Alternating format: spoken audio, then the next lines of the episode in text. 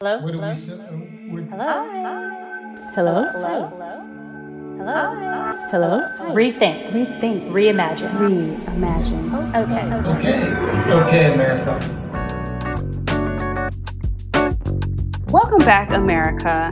Today is a very, very special show, and I feel like I say that with every show that we have because we get to share and explore varied viewpoints. And this is not something that we see happening in America in a sane way. You know, we tend to discredit others and we don't give people the opportunity to really express themselves. So that's one thing that I really like about this show is that we have the opportunity to express ourselves and to listen to varied viewpoints. So we're very honored to have on our show a member of the We Rising Project, a representative of the We Rising Project, which we will get into what that means in a moment. But before I do, I want to make sure that I introduce my lovely host who are acting as my co-hosts today. So ladies and gentlemen, we have Dr. Phil who is the founder of Life Strategies, a coaching firm for highly motivated performers, and we have the Juliet Lamar, TV personality, producer and journalist who's always striving to make the world a better place. And of course, we have Sam in the background who definitely keeps us all sane with his balanced perspective. Now, today's guest is Rocky Tyreed. Rocky Tyreed is a hip hop musician from Phoenix, Arizona. Though normally traveling abroad or knee deep in lengthy record sessions, he has recently found himself in the middle of a historic grassroots movement based in his own backyard. Tyreed is the founding member of the breakout organization, the We Rising Project whose goals are to utilize community action in a push towards legislative change and the unseating of systematic or systemic racism in the state of Arizona.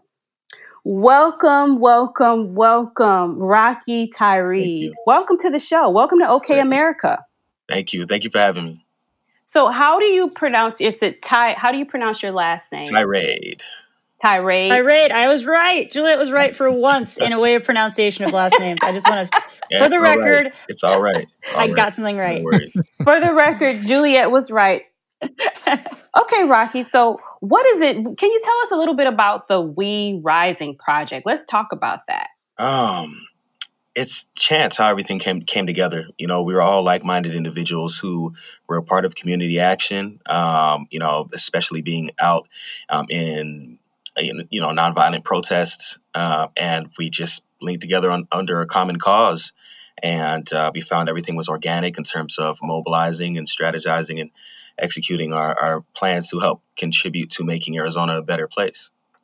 hmm So. hmm And that was birth. How was that project birth? Where, where did it come from? What was the what was the moment? Who actually was the person to actually create that project? Where was it birthed from? Um, it was birthed from, and I well, the need to help represent the um, the accurate narrative that you know in terms of the the reason behind the demonstrations, and uh, of course the the issues of systemic prejudice and um, you know violent encounters with the police department and you know the unjust treatment against Black Americans. So we unified under that common cause, and um, you know there's there's a good deal of us. There's no specific uh, lead individual. Uh, we are all like-minded um, and on an equal playing field. So it helps um, get our agenda across because we have different strengths that we utilize in order to push towards that goal. That's really cool. Now, how many people would you say are within this organization now? I'd say maybe about uh, under 20. Under 20. Okay, cool. And when did you guys start the organization? When did you? It's been, we've been moving, life has been moving pretty quickly, as you can see. Right. Um, we are about two and a half weeks to three weeks old, but Wow. fast everything has been um, taking place and how quickly things have been mobilizing. You know, those two or three weeks can feel, you know, like a year. It really has been. Um, there's been a lot of uh, adventurous experiences and things of that nature, but um, you know, revolutions and things, they're all overnight processes. So it's not really a big surprise to find out this Mhm. organization is so young. Mm-hmm, mm-hmm. So this came from a. This seems like it just came from a place of passion. Just in the last couple weeks, Absolutely. it yeah. came from a. It came from a need. I'm going to go ahead and bring in my other guests too. Of course, if you guys want to shoot. Uh, hi, this is Dr. Phil I, uh, Dembo. Uh, You know, I've I've followed you prior to this um, and the music you're doing, and I I wondered whether or not the platform created the leadership or the leadership creates the platform Hmm. because you are really um, a voice out there right now, and you know everything that's written about that is is that uh, Rocky is that you're you you didn't expect to be this voice, but somehow I don't I don't think that's possible because you used your rapping as as that same kind of platform. Um, tell me about that. Um, you know, I guess in the past few weeks, a lot of people who were, you know, familiar with my music or knew me personally, it's like, oh, this is your passion, this is your calling. And I didn't really think of it like that. I was asked in a previous interview yesterday, um, you know, just simply about how I take to things um, artistically and if I'm inspired to write. And I haven't even thought of that. I didn't even take music and my career prior to this into consideration. So until you brought it up and it was kind of brought up to me yesterday, I didn't Mhm. even equate the two to one another. Mhm. So, hmm hmm but I guess it, it does feed into one another. You know, it does. So um, I can't. I can definitely say after looking into my own music, it would seem like an obvious step. Right, right. Can we get into it a little bit, you and I? Sure. I, I, yeah. So one of the things that's I want to know as a white man, sixty-three year old white man, Sure. is is what am I not hearing? What am I not seeing? What do we need to make sure white people are seeing and hearing about what's going on? I went to the protests, I knelt, I was with everybody. I was the oldest guy there, right? I I um, I remember when Dr. King got killed. I remember how I felt about that. I, I I'm just I, I may not be your typical white guy, but but I've spent a lifetime trying to figure out what we can do to help get that message across. So so as you're taking leadership, teach me what I need to know. Just it, it just takes um, empathy and being proactive. Uh, our my dear friend, um, his name is Jonah. He's another organizer in our um, in We Rising. He's he's a white guy, and um, you know he was explaining yesterday when we were uh, breaking off from our demonstration, um, just what he was learning himself about Juneteenth, and then he stressed that he didn't learn it from researching it online. He learned this information about Black culture by immersing himself in the culture and surrounding himself with that element and educating himself through using empathy and understanding and listening. So um, it's the same thing, just as males, is you know, when it, when it comes to uh, the mistreatment and malignment uh, uh, uh, of uh, women in America, we just have to listen. Right. We just have to listen. We can't lead with our own personal experiences because they're invalid. So Yeah. um, you know, when you look at it from that perspective, hopefully it helps um, create a clearer picture. Yeah, I think it does. I mean, I, I, I, so you know, I spent a career trying to teach people how to understand how to do empathy, right? And so, um, I, my passion right now, and I, I, I won't steal the the microphone as I, I tend to do, but my passion is same. No not not white guys your age. He white does it all the my time. age. All right, I'll shut up. But but if we don't get to the people my age, right? Although we're going to die off in about 25 years, but but really and truly, right? eh, The young people are out there, but we got to get the old people out there. Yeah, absolutely. And that's one of the beautiful things about our demonstrations is not only is it uh, multiracial, but there's different uh, demographics in terms of age brackets out there. Um, you know, there, I really, I really wish I can remember his name, but there's a gentleman who I think he's in his late 50s or early 60s, but he's been out there at least for the past four days by himself, um, an, an older white man. And um, there are individuals like that, but even still, if you find that your associates aren't necessarily seeing things from the perspective they need to, having those awkward conversations, um, you know, educating them, um, employing them to use that same level of empathy that you use, and not ultimately not being afraid to excommunicate people from your circle. Um, it's, Right. you know having those daily Thanksgiving awkward conversations.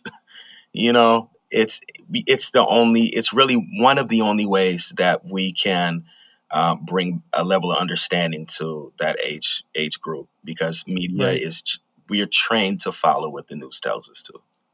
Right.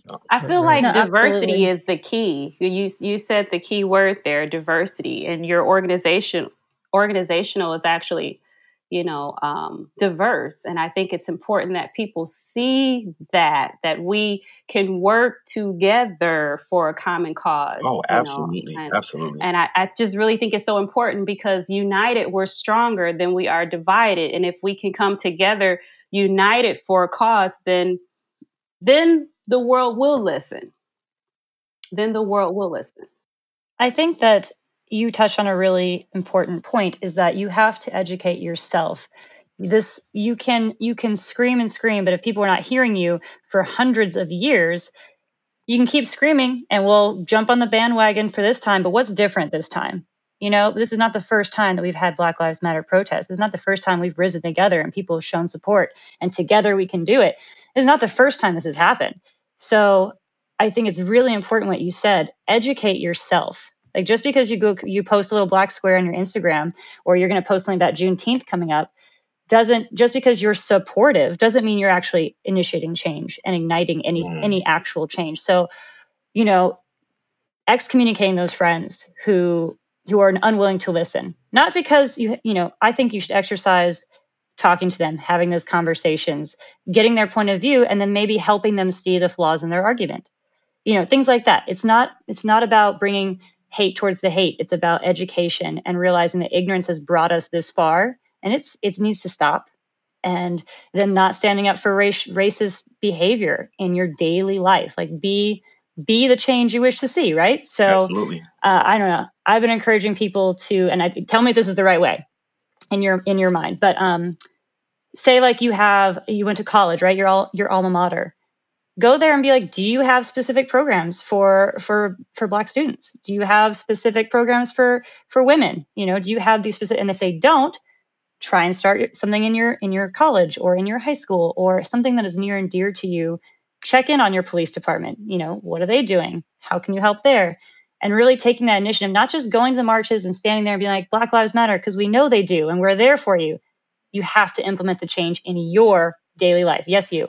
I agree. and to Yeah. piggyback on that, you know, when we talk about education, it's uh, black folks also need to be educated. All people need to be educated. It's it's assumed that black people know about June 19th. Not all black people know Mm. about Juneteenth. It's not automatic, you know.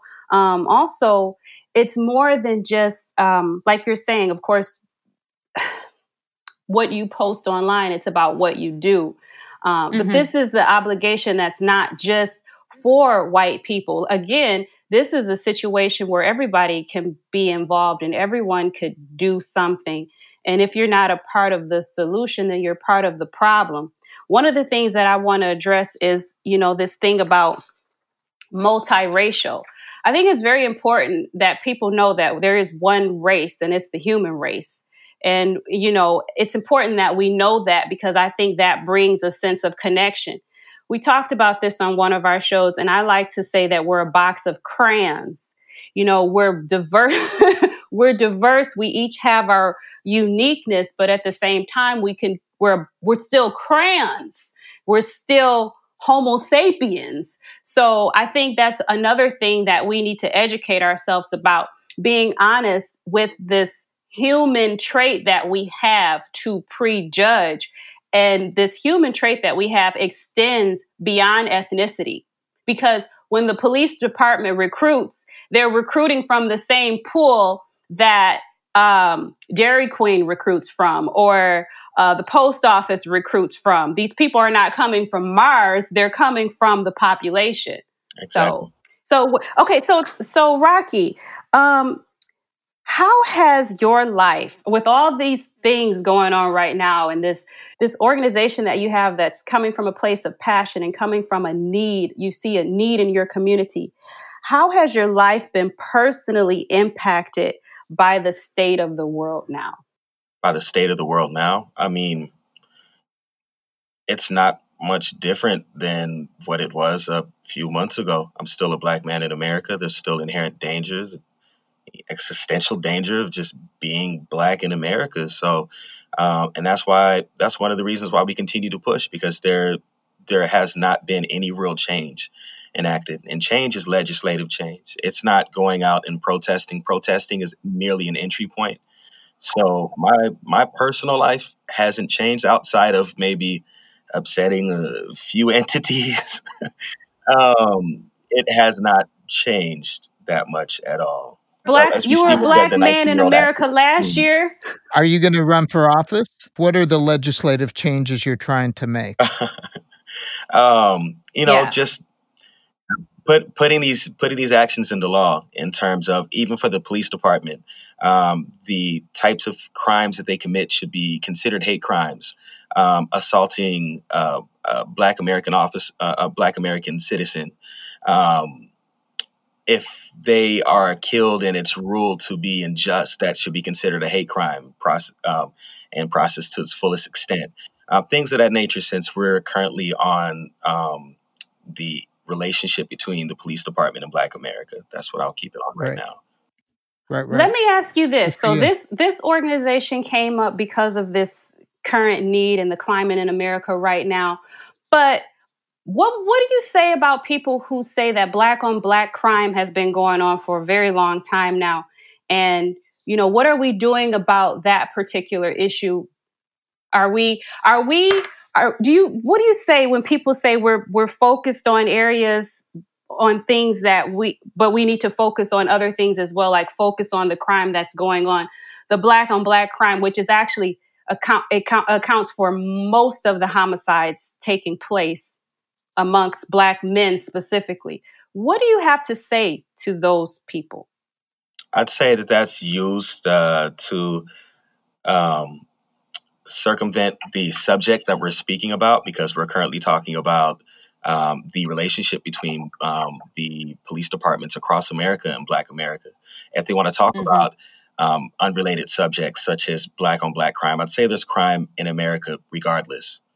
Um, you know so and if they want to focus in on a specific uh, culture or a racial group then we can start talking about economic undermining of uh, communities and mm-hmm. how that is, how that contributes to um, myriad issues, uh, disproportionate education standards, um, we can talk about other things that points this the issue right back to systemic racism.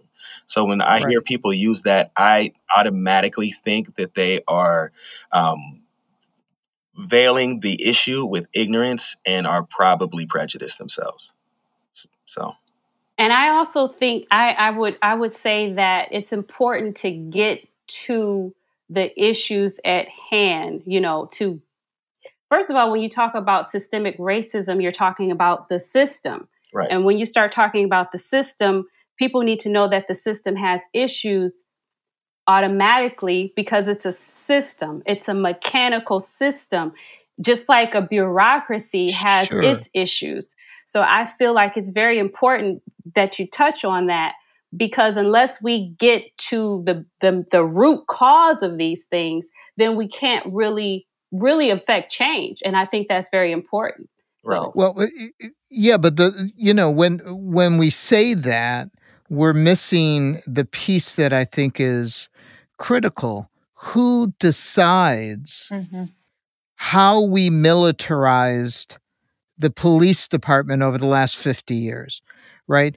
Why did that happen?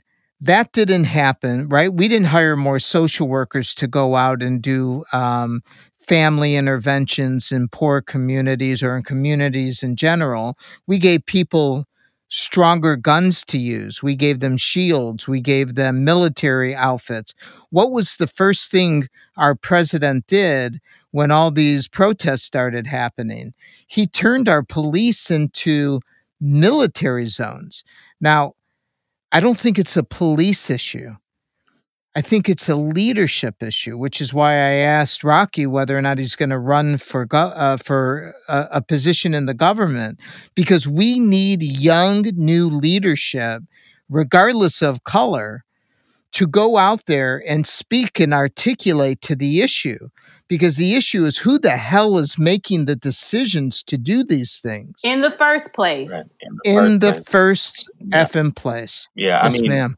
I'm 34, and I remember being a child, and you know, the officers they just basically wore T-shirts, button-up T-shirts, and, and now they look like they're say out of a game like Call of Duty or something like that. They literally are Mhm. paramilitary, and um, you know, just being out um, downtown and during the first nights of the uh, the pro- demonstrations when the police officers were using tear gas and were using rubber bullets Right. you know they conduct their operations like a military would even down to you know specific tactics I, i'm not even going to go into detail Right. um it's just a google or a youtube away uh, how they conduct themselves is definitely that of a mil- paramilitary force and we need to completely demilitarize the police departments across the United States of America. Uh, just suspending or removing things like a carotid chokehold is not enough. Uh, we use weapons that are banned by the Geneva Convention. There's, I've seen um, children under the age of 18 um, demonstrating because they just want to utilize their voice. Um, so we need to keep these street streets safe. And um, almost ironically enough, it starts with um, holding the police departments accountable and the um, municipalities that oversee them. And police unions. I, I've heard Oh, some really wonderful podcasting about police unions, and really, even if a police chief wants to change something within his own office, the unions are so difficult to get through. Yeah, specifically the uh, um, Phoenix uh, the uh, Phoenix Law Enforcement Agency, for instance, they um, they decided to uh, verbally target our demonstrations, despite them being 100% nonviolent. Uh, the rhetoric that they use is dangerous, and um, like you had said, approaching these unions um, is something that we should take into consideration and add that to the top of our agendas nationwide.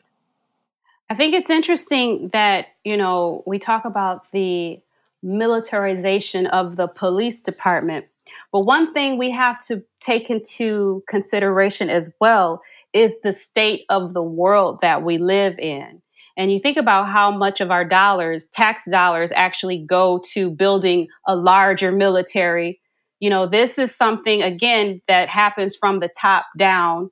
So, you know, we look, sometimes we're looking at the lowest level to fix things, but again, getting to the root, getting to the root cause, getting to the person that's actually, or the people who are actually the puppet masters behind the puppets is very important um, to really get, unlock the corruption, you know. And we're not saying that there is corruption, but we are saying that we would be, we would be remiss if we ignore ignore the fact that it's a possibility that there's corruption going on somewhere. But I think it's would like important to, find out where. I would personally like to say there is corruption, rampant corruption. Um, you know, the individual I was speaking on earlier, um, he himself was targeted um, by the police departments for speak, speaking about uh, education and things of that nature. And speaking of education, um, there is corruption because why do our tax dollars in Phoenix, Arizona, why is there more importance placed on the police departments in our education budget? Um, you know, the state right. as a whole is near the bottom in America and uh, we are one of the most diverse states and one of the fastest growing cities. Phoenix, for example, the fifth largest city in America. There's no reason why um, education should be an issue. That our our roads and infrastructure, in terms of our roads and transportation, should um, be placed higher than education in itself. And then again, that loops back into the other conversations about uh, specific areas. So um, there is corruption, and there's cognizant corruption. Yeah, I think this happens on a global scale again because, you know, we uh, just looking at America, like I said, we put more money our tax dollars go towards the military more so than they go towards education. Mm-hmm. And as a society, just looking at us ourselves as a society, we value entertainment more than we value our educators, our teachers. That's why they don't get paid as much as entertainers do. So I And while also- news is also becoming entertainment now, it's like in order to even be seen, you have to be entertaining. So then the news is trying to come up with the someone who works in news. Like we come up with entertaining things. Go phil. Go. But but but there's there's such a there's there's a core fundamental th- sort of experience that just is very painful. Mm-hmm. again right? It, it's it, you know my kids grew up in a in an upperly mobile white affluent area. And the black kids from the inner city were bussed into our schools as a way to give them better education. One, who decided that? Two, who what white family do I know would let their kids sit on a bus for four hours to get to school and four hours to get home at night, right? Why didn't we put that money into the neighborhoods and level the playing field? Mm-hmm. And so the racism and the prejudice that is inherent in this is camouflaged by even the legislature and and these these programs we're doing that's why i really like the initiative you guys are creating and what you're talking about but we've got to go deeper and that's why i said what do what are we missing because i have to tell you that if i'm walking down the street and i stand on a corner and a young uh, a young man, 34 years old, African American, stands next to me. I am conscious of that. And why am I conscious of that? And I'm not conscious if he's if he's white. And what do I need to do? Right? What really somebody help us understand? Because what I do is I say hello.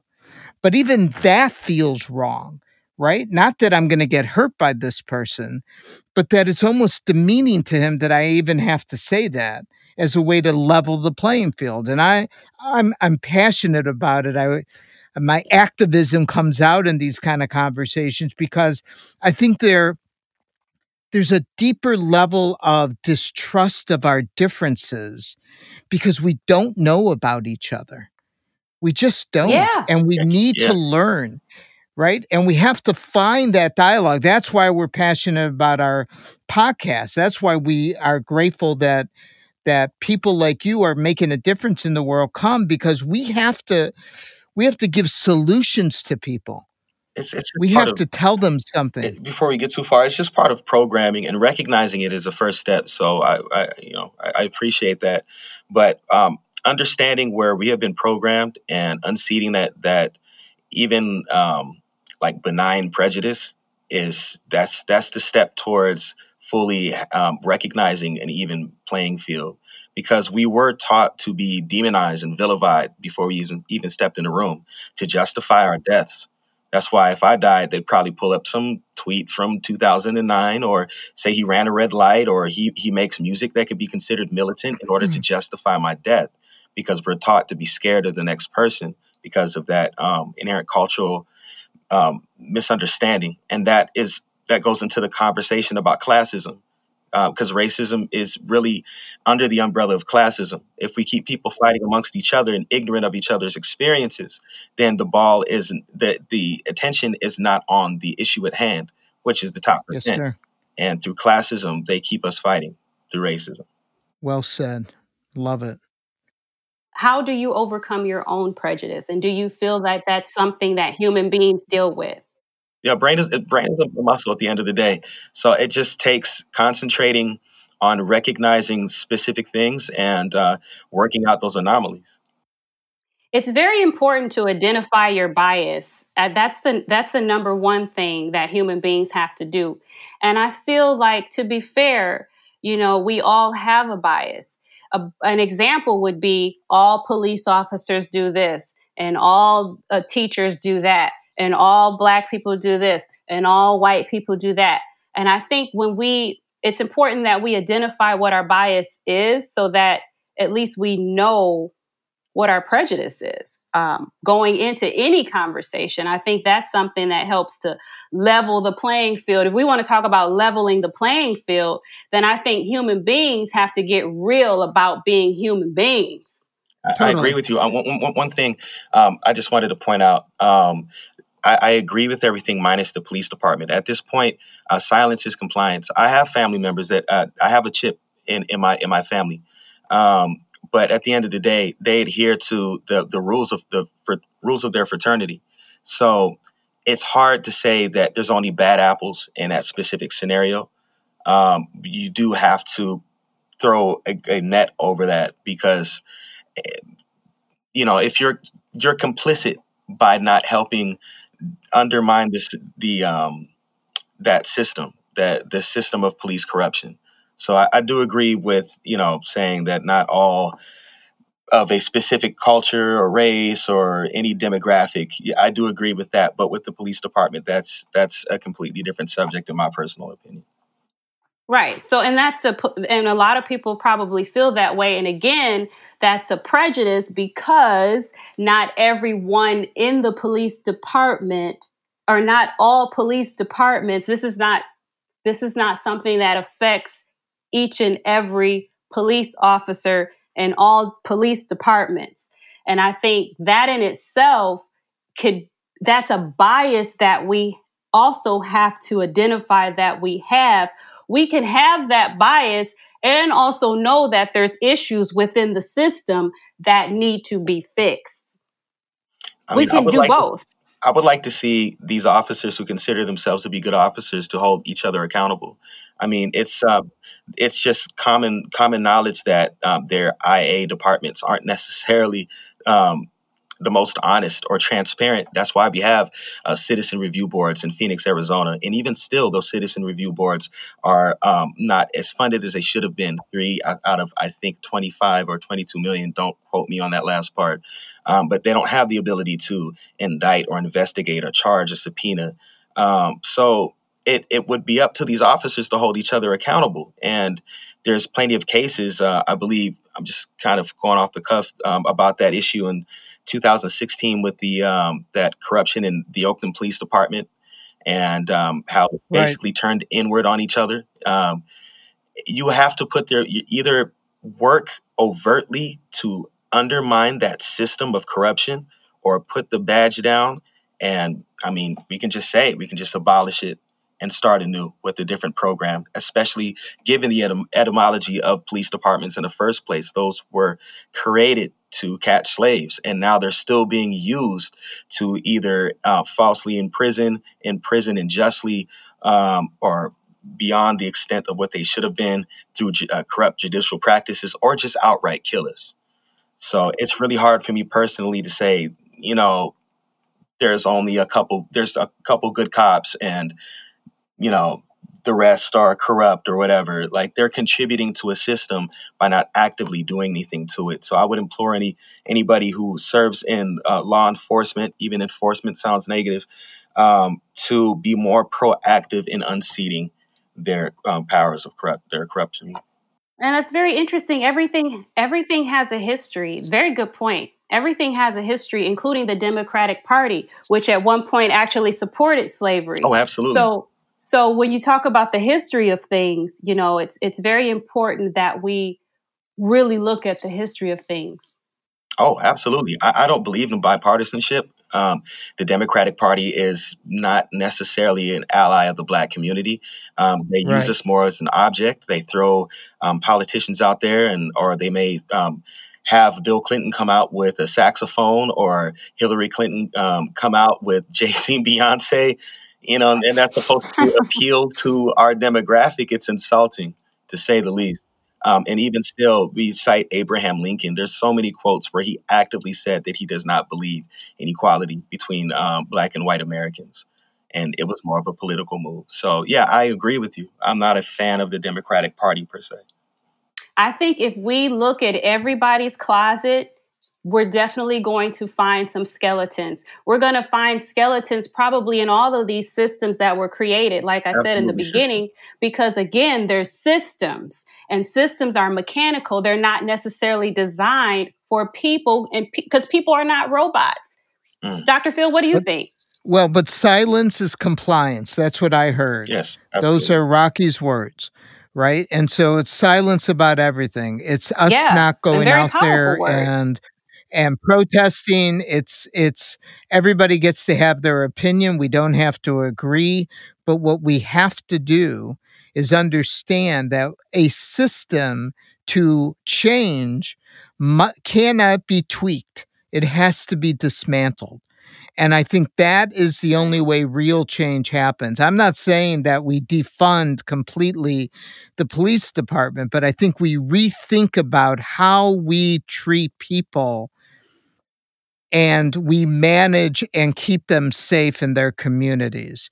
And so that's a bigger conversation. What I'd love to do sometime in the future, if if Rocky would uh, not think we're crazy enough and come back and visit us, is I'd, I'd love to have a conversation about benign prejudice. Yeah. Because I don't think you can, I think we only really speak to, right, the toxicity of prejudice, but it's the benign prejudice it is that every day that we don't even we don't even notice it and i think when we when you become mindful of yourself you be, become mindful of others i agree Absolutely. totally y'all the right cr- kind of crazy just for the record like i relate i don't know if it's good or bad but i relate i'm here I got to tell you, I want to hear more music. I know you're a busy man, but I think you got to write more. I think there's a lot to be said, and you have an amazing, amazing talent, and that's coming from an old guy from the 60s. So I'm telling you, keep doing what people, you're doing, my friend. How can people find your music, by the way? Because they they have to listen to it. So pitch yourself a little bit. Um. So my name is Rocky Tyraid. It's R O Q Y T Y R A I D. If um, you cannot rewind that. Just go to theculturesback.com. Uh, my most recent project is with DJ Green Lantern, a certifiable legend, um, and that was called Outbreak, which is weirdly timed. Um, so obviously, it was you. It was you. yeah.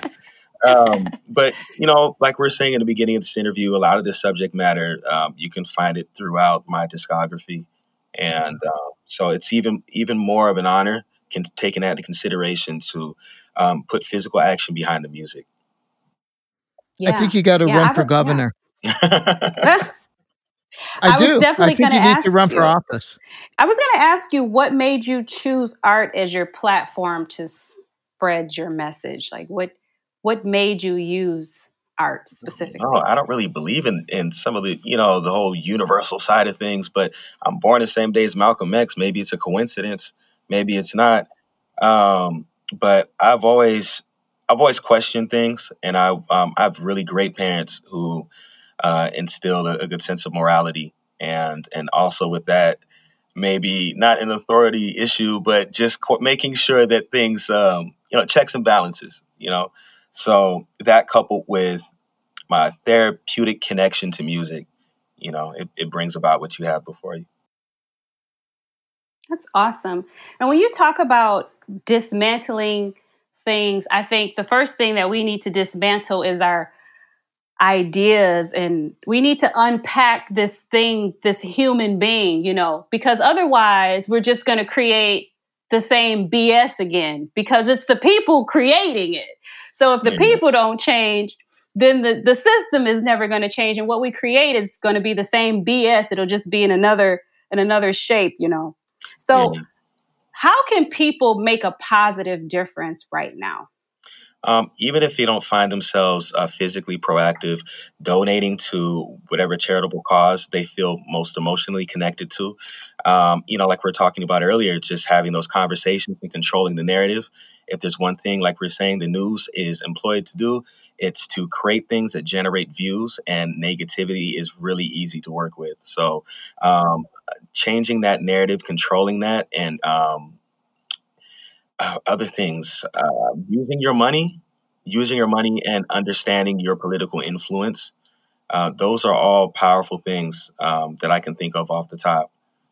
And, um, you know, just like my friend Jonas said, just taking the time to listen to other people's experiences from their shoes, completely disconnect your experience from what they are saying. And I think that's where true empathy comes from. Well, well said. Well, you know what, you guys, we can find Rocky. Rocky, tell the people where they can see you and find you and stalk you. Please don't stalk. It's, it's actually pretty weird right now. Uh, but uh, theculturesback.com is where you can find me important, um, uh, you know, of course, but importantly, um, if you're looking for anything related to um, the We Rising project, just go ahead and find us on at the We Rising Project uh, on Instagram and at We Rising Project on Twitter. Uh, we post all of our updates up on there um, and everything related to what's going on with the organization and our involvement in the community out here in Phoenix and beyond. All right. And with that, we're going to go ahead into our commercial break. We want to thank our guest, Rocky. Thank you. Thank you. We really appreciate you. Thank you for spreading your knowledge. And you guys, check him out. Um, again, peace to you and we wish you success and we want you back on the show because you have been an amazing guest and we'd love to hear more about what you're doing for the community. Thank you so much. The honor is mine. Um, anytime you guys need me, I'm right here. Sounds great. All right. Good luck to you, my friend. Thank you. See you out there. Thanks, Rocky. Yep. Peace. In a world that's ever changing and a future ever uncertain, more than ever, we're looking for ways to better our life, better our day, and redefine what it means to feel well. We at Kavana Health, an Oklahoma based GMP and kosher certified manufacturer of hemp derived ingredients and finished products, have had a core mission. All of us and each of us must redefine what it means to live well. Whether it's our tinctures, topical, or pet products, Kavana Health remains committed to the highest standards of production and packaging with the highest quality industrial hemp and a state of the art extraction lab. Come shop with us at www.kavanahealth.com or say hello on Facebook and Instagram at kavana.health. We are Kavana Health, redefining wellness. Okay, America, welcome back. Wow, you guys, what a show. I mean, what do you guys think about some of the things that Rocky shared with us today? What are your closing thoughts? Don't all I guess I'll once. go because I know Dr. Phil is going to have the better thing to say. So before he, you know, before drops he knowledge on everybody, yeah, before no, before he drops all the knowledge, I'm going to say some things that are kind of silly, and then maybe you guys will think better oh. of it after he talks. um, no, I mean, oh wow, are you guys not just blown so, away? Inspired well just the passion and the knowledge yeah. and really you can hear in his voice he's tired you know he's tired of this mm-hmm. but it doesn't matter because he knows that this is something that has to happen and the time right now is perfect for it it needs to happen and he's just had enough you can hear the history in his voice and i just found that extremely moving and, mm-hmm. and beautiful uh, you know really it's just you know he just says educate yourself. It's a huge thing you know? If you can't protest that uh, that doesn't mean that you are not you know an ally. You can be an ally in other ways. As long as you personally are trying to better yourself and those around you your ripple is going to continue to flow. So do things to educate yourself to change your behavior because we all are a little bit racist and i think that you have to accept that and saying that is really is hard, but you have to accept that everyone is racist. Well, I'm, I'm not racist, girl. Everybody is a little bit prejudiced and racist sometimes. I think everyone's everyone is. You have to be aware of your own racial tendencies. Well, you can be prejudiced and, and not racist. Right, right, right, right. You're making those, absolutely you're making those. You're making those assumptions based on race, right? So no, you making that, those assumptions based on just you assuming something about someone based upon what they look like, what they sound like, what they talk like, That's what not they racist? like. No, it's just prejudice. Pre- racism is All right, when well, you, need to accept yeah. it. Yeah, she doesn't distinguish which race she's prejudiced against. She's prejudiced against anybody who is I'm actually racist. You all. I, I'm just humans. The human race be is I'm prejudiced against. Okay. I could agree with you on that. You have to accept that. I just think that you need to accept like you can't sit here and be like, well, I'm not who they're talking about. you probably have something that you have done to someone else and you need to be open to learning. I guess that's my biggest thing. Amen. So so Sam, cut out all the stuff that makes me sound racist. you know, it's it's so funny, but I, I agree with that. You know, in that we do all have to identify our bias, and I think that's the biggest thing that I harp right. on because we don't. And again, when you say all police officers this, and again, I understand people's, um, I understand the history of certain departments and systems and all of that. But again, we all have to identify our bias. I want to say that we understand why in 2020 people are using the phrase Black Lives Matter. We understand that this is a battle cry that's being used to bring attention to a group of people that feel marginalized by a system. And we agree that the system does have issues by its very nature of being a system. It has issues. I keep saying this, like a bureaucracy has issues mechanicalized systems are not created to feel. So we need to know that. So my solution would be to similar to what Juliet said, just you have to identify your bias first of all, because if you don't identify your bias, we're only going to create new systems that still have these prejudice built within them. And again, there's the saying that the victims become their oppressors. Right. So we need to make sure that this is not what's happening here. And that's very important. I think we need to realize that we all do have this this ability to prejudge. And it may necessarily not necessarily be racial, but this human ability to prejudge people. We need to understand that and go beyond it. The the only way to make change systemically though is to look at it completely. So uh, yes, on on an individual level I agree with that, but on a legislative level, just like the Supreme Court passing something for all LGBTQ community doesn't mean that a, a, a lesbian or, or a gay man won't get fired by his boss for poor performance. What we're saying though is legislation has to change that changes the way we approach this. What I love about what we heard today is that our guest talked about silence as compliance. Mm-hmm. Right. And I do believe that. And I believe that on both sides. That's a real struggle for me because we often only want to hear the people that we agree with. Mm-hmm. But I think we have to hear everybody and find a way to do that. And the last thing I'll say is I saw a sign the other day that made a lot of sense to me. All life matters when Black Lives Matter.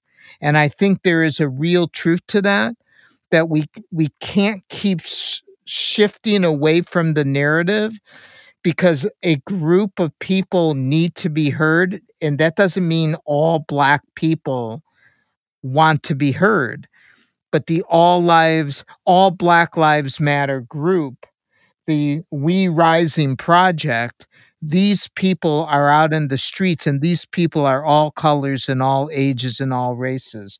For me, it's about empathy, not apathy. I agree. Black Lives Matter is a, ba- a battle cry. When a person says that Black Lives Matter, they're not saying that other lives don't matter. When a person say that all lives matter, they're not saying that Black lives don't matter. This phrase, lives matter, or the phrase lives matter or Black Lives Matter is not for people that don't know that Black Lives Matter. This phrase are for people who don't know that Black Lives Matter. So let's right. keep that in mind. Okay, America? And with that, that does it for okay. this episode of OK America, where we rethink and reimagine. And you can find us on Instagram at OK America, or excuse me, OK.America. You can locate Juliet at julietlamar.com. Dr. Phil, where can people find you? Just on OK.America. I'm just kind of old school, so look for me there. And you can find me at Dr. B Speaks on Instagram and also YouTube. Woohoo! Okay, Bye. Bye. Bye.